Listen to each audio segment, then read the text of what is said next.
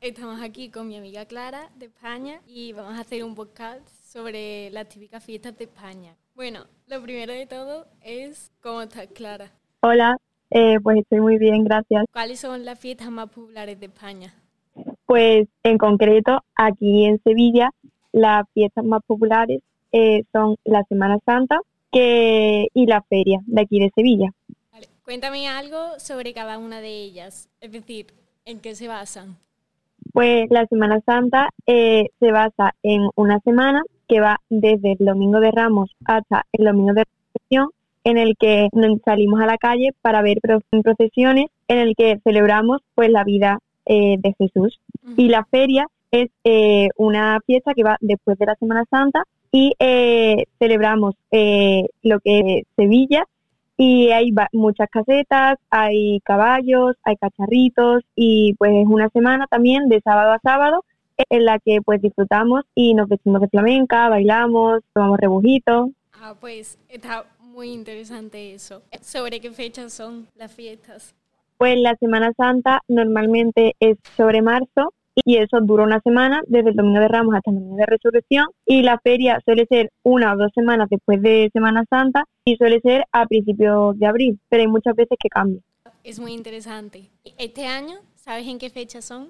La Semana Santa de 2024 empieza el 24 de marzo y termina el 31 de, de, marzo. Y la Feria de Sevilla va desde el 14 de abril de este año, domingo, hasta el sábado 20 de abril.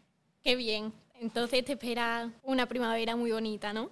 Pues sí, además aquí en Sevilla eh, la primavera se disfruta mucho, sobre todo eh, estas dos fiestas y sobre todo también el Día del Pescadito, que es el 13 de abril, que lo disfrutamos mucho, que es como la apertura de la feria, donde todo el mundo va a la feria a ver la portada y bueno, y disfrutar ya de, de esa semana de feria. Muy interesante. ¿Cuál es tu favorita?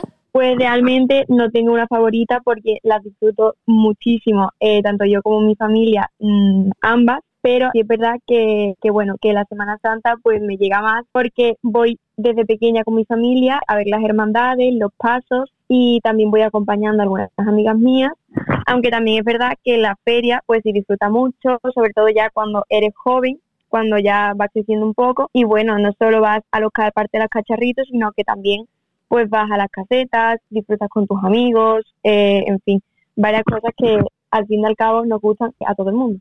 Entonces estás enamorada de tus fiestas, ¿no? Por supuesto que sí, yo creo que todo el mundo debería vivir alguna de las dos, o si puede ser las dos, alguna vez en la vida, que los sevillanos eh, recibimos a todo el mundo de los brazos abiertos en nuestras fiestas y que bueno, que además de Sevilla hay muchas aquí en España que se disfrutan igual, que estoy 100% segura de que, de que si vienen pues les recibiremos con los brazos abiertos. Exacto. Están todos abiertos a Sevilla. ¿Y mm, tú sales en alguna hermandad en Semana Santa? Pues sí, la verdad es que eh, sobre todo desde pequeña solía eh, salir en La Paz como nazareno, en la Virgen porque está el, el palio que es la Virgen y luego está el paso que es el Cristo. Yo solía salir en la Virgen con mi padre, pero desde hace unos años no suelo salir porque mm, prefiero verlo desde afuera y además no solo eh, ver mi hermandad, sino muchas de las cuales salen, pues en este caso, el Domingo de Ramos. Muy bien. ¿Te acuerdas de cómo era tu penitencia saliendo? Pues eh, cuando era más pequeña era un poco más divertido porque venían a verme, eh, venían también al lado mía y el capirote eh, como vamos tapados, muchas veces me lo podía quitar porque era más pequeña, pero cuando me fui haciendo más mayor, pues era algo más serio y era algo, un poco más duro. Y es verdad que el recorrido se hacía más largo y pues bueno, se hacía un poco más por, pero vamos, realmente yo creo que eh, es una experiencia muy bonita y que realmente se puede vivir bien eh, esa experiencia. No es tan dura como se, como se piensa. Pues muy bien, me alegro mucho. Y a ver si en un futuro pues vuelves a retomar eso. La verdad que sí. Otra pregunta que me hago es por qué las hermandades tienen a lo mejor distintos colores. Tipo a lo mejor una tiene negro y la tuya, por ejemplo, tiene blanco.